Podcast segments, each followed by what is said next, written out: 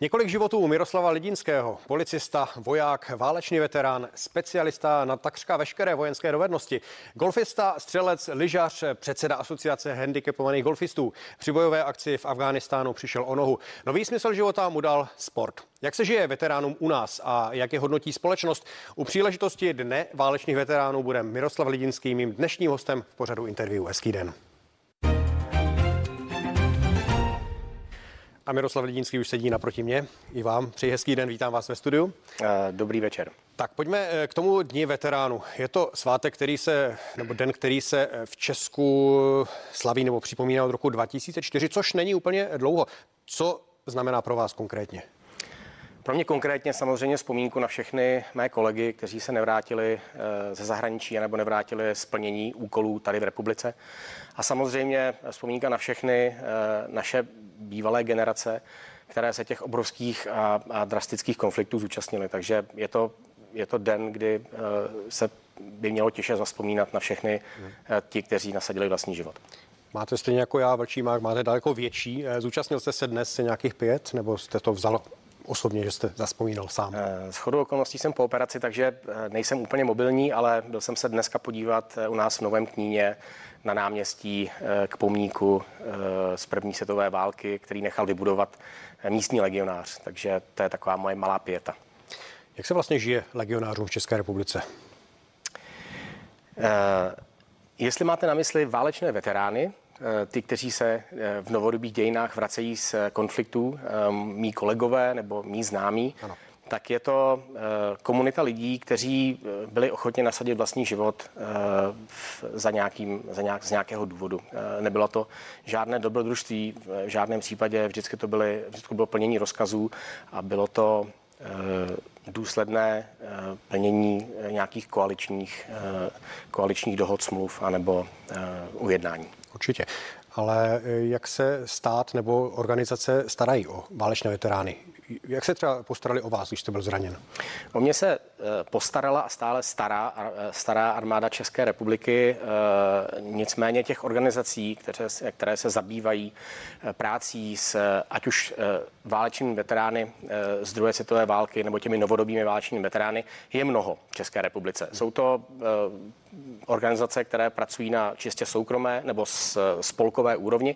A samozřejmě pak to je sama armáda České republiky, která má odbor pro válečné veterány a e, nějakým způsobem se snaží e, komunikovat nebo zabezpečovat e, život těch, kteří odcházejí mimo armádu České republiky, anebo těch, kteří se vracejí splnění úkolů se zraněním. Je to dobře nebo naopak chyba, že není nějaký jednotný systém, jak se postarat o, o veterány?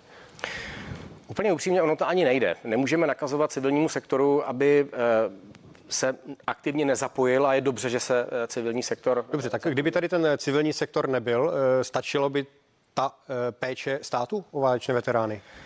Já se domnívám, že by určitě v některých aspektech mohla být mnohem lepší. Eh, v době, kdy já jsem byl zraněn a eh, kdy jsem byl dovezen do České republiky, kde se začala léčba, tak eh, to bylo vlastně všechno na začátku a v plenkách. Řekněme, že já jsem byl možná jeden z prvních případů. Eh, dá se říct, že v té době se to armáda eh, na zahraničních misích nebo na zranění ze zahraničních misí vlastně učila. Dneska je ta situace úplně jiná. Dneska ta péče komplexní, ať už rehabilitační nebo zdravotní, je v daleko širším rozpětí. A myslím si, že armáda i když dělá dobrou práci, pořád má ještě co zlepšovat. Mm-hmm. Pojďme připomenout ten eh, váš příběh. Vy jste byl v roce 2007 vyslán do Afghánistánu. Sloužil jste tam eh, s jednotkou SOK, což byla jednotka pro speciální operace. Eh, co bylo konkrétně vaším úkolem v boji s Talibanem? My jsme byli nasazeni v rámci britského uskupení v jeho afgánské provincii Hilmand právě pod britským velením naplnění speciálních úkolů a operací. A Prioritním cílem byla, bylo zadržování nebo eliminace eh, nepřátel, skupin bojovníků, kteří útočili na koaliční jednotky, aktivní vyhledávání těchto skupin a samozřejmě kooperace eh, s britskými jednotkami na vytlačování nepřítele plošně, protože eh, v Hilmandu se vlastně nasazovala technika, dá se říct, od lehké až po těžkou, včetně letectva. To znamená, tam probíhaly opravdu velké plošné operace na zábor území, což bylo stěžení území kolem řeky Hilmand. Jak byste to zpětně hodnotil, tu vaši práci? Bylo to velmi nebezpečné, nebo to byla spíše smůla, to, co se vám stalo? Já myslím, že to bylo velké štěstí. Eh, já jsem byl zasažen protitankovou střelou RPG-7, ta je primárně určena na ničení obrněných cílů a jenom asi zázrakem eh, jsem neutrpěl další zranění. Takže... Je hezké, že to takto berete. Já jsem narážel spíše na to, jestli eh, ta mise samotná nebo ten obsah té mise, jestli to byla skutečně nebezpečná práce nebo jestli byla smůla, že vlastně k tomu vůbec došlo.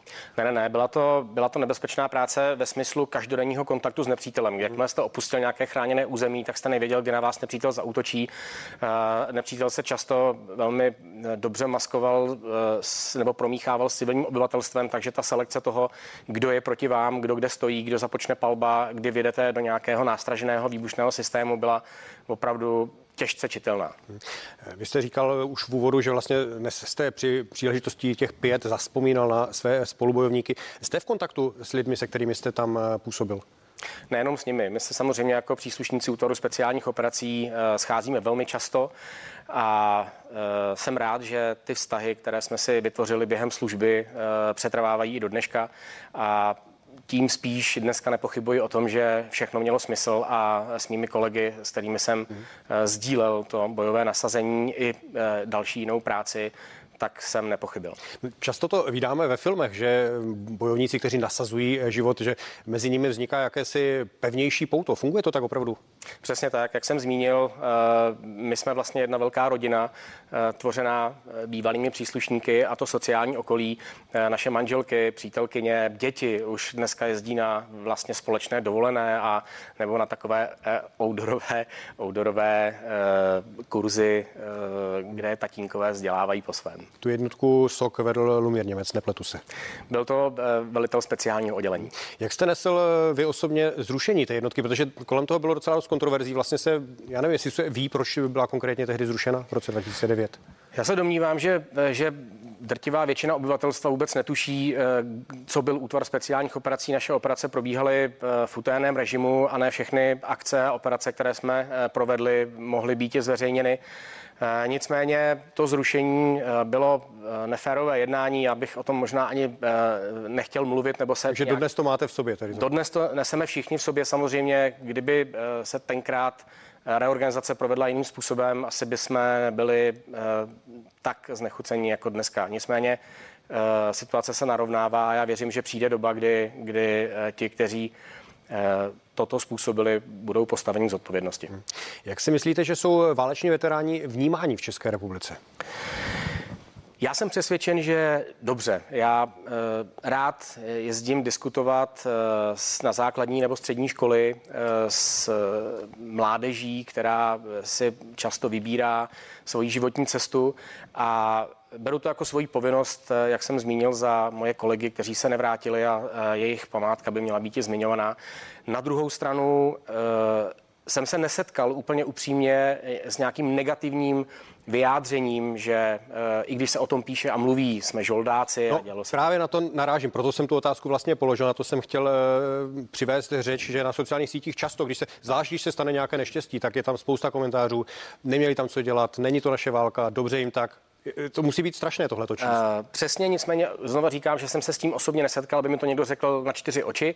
V médiích, eh, v komentářích samozřejmě, eh, ale většinou si myslím, že to jsou lidé, kteří nejsou informováni, je to jenom povrchní názor a kdyby znali celou tu souvislost a to širší okolí, tak by možná ani takhle nemluvili. Hmm, Vy sám eh, jste držitelem několika vyznamenání, já to tady mám vypsané, medaile Karla Kramáře za hrdinství, stříbrný bronzový záslužný kříž, eh, další asi deset vyznamenání. Je pro vás důležité mít tato vyznamenání, nebo, nebo je to spíše jenom něco navíc? Neřešíte to? Uh, ne, je to nesmírně důležité. Je to nesmírně důležité k někomu, kdo zasvětil celý život, uh-huh. teď úplně nemyslím třeba mě, službě státu, kde riskoval svůj život a zdraví pro to, aby byl splněn úkol, který má přesah a je to, jediná, eh, je to jediný symbol ocenění, jak někomu říct díky.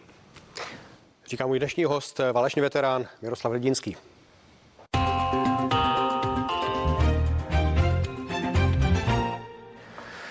Na chvilku odbočíme od toho válečného života vašeho a pojďme se teď chvíli věnovat eh, sportu, protože po tom vážném zranění, které jste utrpěl, tak eh, jste možná hledal nový smysl života a našel ho právě ve sportu. Dá se to přesně, tak říct? Přesně tak. Eh, je to další věc, kdy se mi, dá se říct, práce stala koníčkem. Sport byl velký motiv.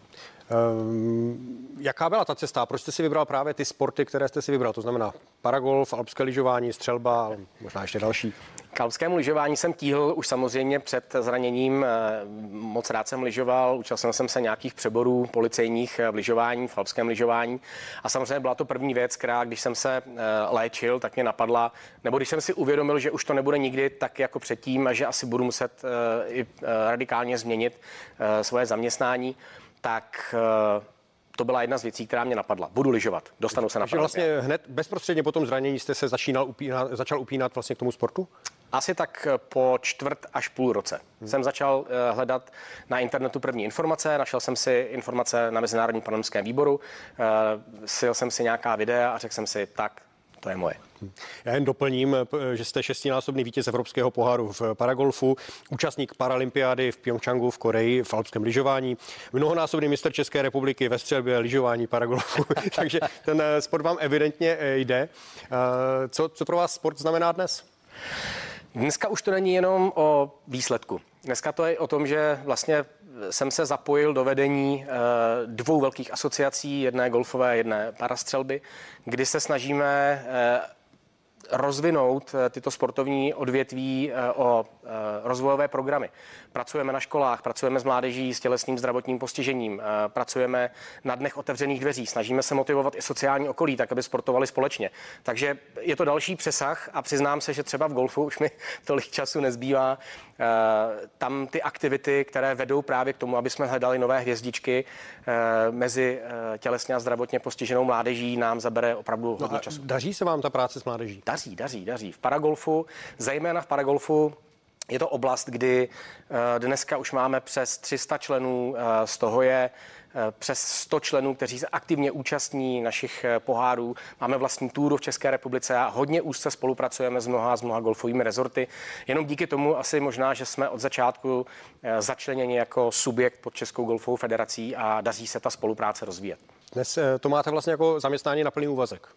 Není to na plný úvazek, eh, je to jenom poloviční úvazek, protože... Ale, ale je to vaše zaměstnání. Je to moje zaměstnání, je to tak. ale vy ovšem mluvíte, eh, v podstatě já s mám pocit, že to všechno pro vás je nějaké štěstí, že jste k tomu takhle dospěl. Uh, já jsem si vzpomněl na slova mojí maminky, která vždycky říkala, hele Mirku, všechno mělo být prostě to tak mělo být. Takže já i v tom, co samozřejmě eh, nejenom mě, ale řadu mých kolegů, i teď sportovních kolegů v životě postihlo, tak je potřeba si hledat vždycky nějaké pozitivum a, a radovat se z toho, že že člověk stráví eh, na hřišti hezký 4,5 hodiny nebo 5 hodin v golfovém turnaji, kde si nakonec potřese rukou eh, se soupeři a řekne, ty jsi dneska zahrál fakt hezky a nebo to přijde třeba k vám. Takže je to je to taková ta přátelská motivace spíš. Hmm, takže nějaká sebelítost, nebo to, co se stalo, to je dávno pryč, to je za vámi. Ne, ne, ne, to, to už tady dávno není na pořadu dne. Eh, co vaše sportovní plány? Vy jste mimo tedy naše studio, ještě jsme se bavili, tak jste říkal, že na další olympiádu zimní už nepojedete v alpském lyžování, což je tedy škoda, protože jste v nominaci byl. Eh, ano, ale bohužel moje eh, operace nebo respektive zákrok, který mám na páteři, už asi nedovolí úplně lyžovat tak naplno, abych se pasoval s těmi 20-letými vlčáky, kteří stojí na startu. Ale jste bojovník, který se nevzdává, takže to dál. v 50 už by to musela být super veteránská liga. Eh, nicméně eh, asi je tady prostor pro eh, českou omladinu. Já věřím tomu, že v Brzku se najde mnoho nových sportovních alpských talentů, kteří budou prostě reprezentovat místo nás. No dobře, takže zimní olympiádu necháme, ano, ano. ale přijde letní olympiáda. Tam je výzva samozřejmě v tom, že paragolf je čekatelem na zařazení na program paralympijských her. Je to v roce 2018 v Los Angeles kde samozřejmě ta konkurence je obrovská, ale eh, pokud se dostanu do nominace, určitě o ní budu bojovat, ale na druhou stranu chci říct, že eh, parastřelba jako taková má v současné době eh, zejména disciplína paratrap, což je broková disciplína, stejná jako olympijský trap.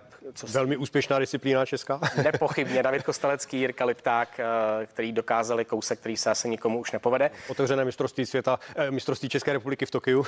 A, přesně tak.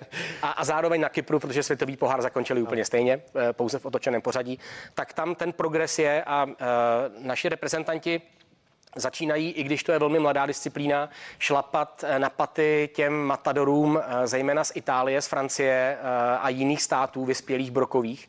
Takže to srovnání si myslím za dva, za tři roky bude opravdu tak na hraně a budeme bojovat o ty nejlepší umístění. Tak věřím, že přivezete medaily. Mým hostem zůstává Miroslav Lidinský.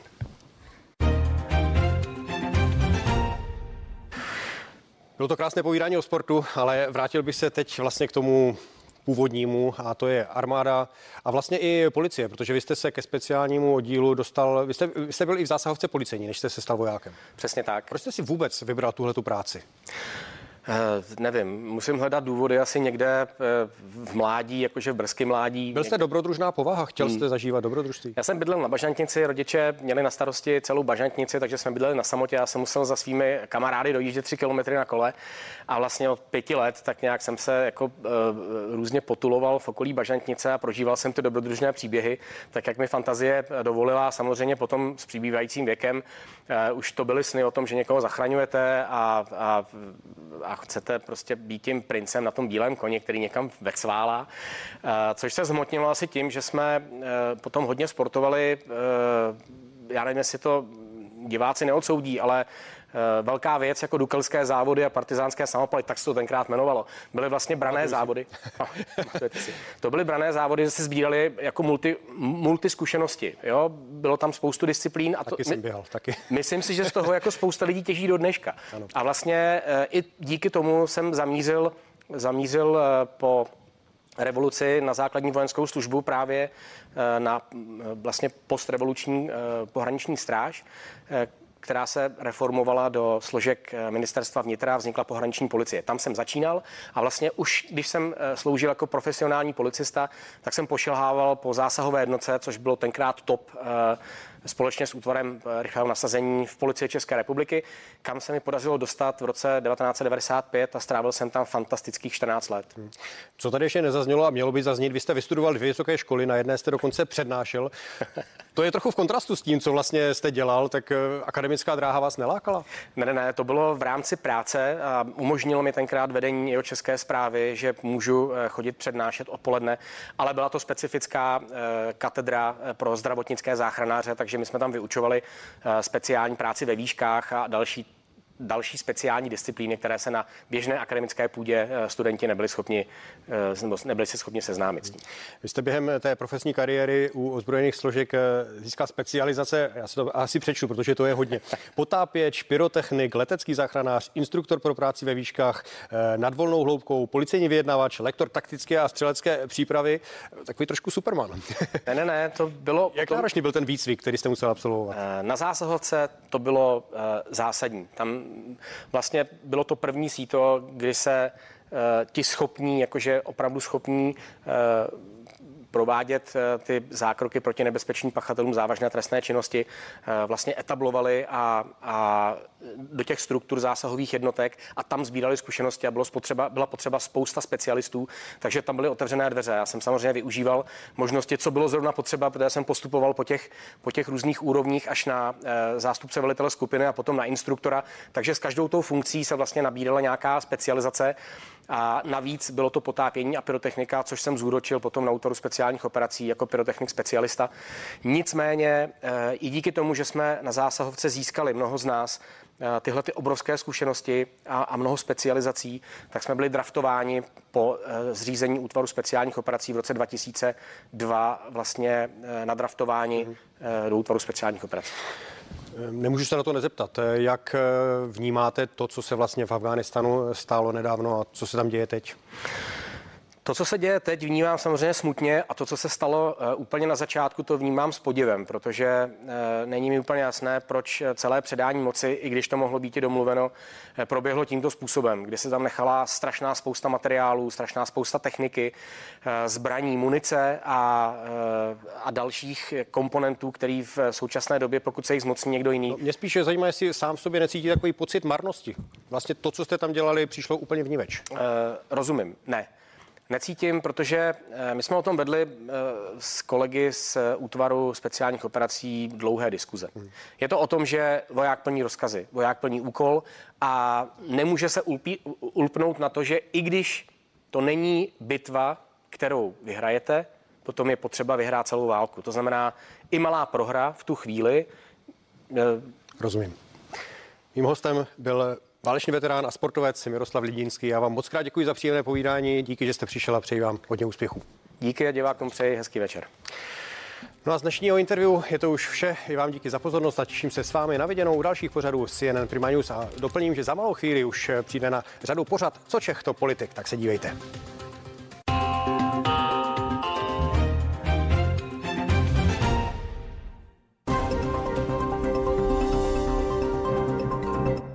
Krimi zprávy přinášejí svědectví o situacích, ve kterých bychom se nechtěli ocitnout, ale o kterých bychom měli vědět, protože bouračka na cestě do práce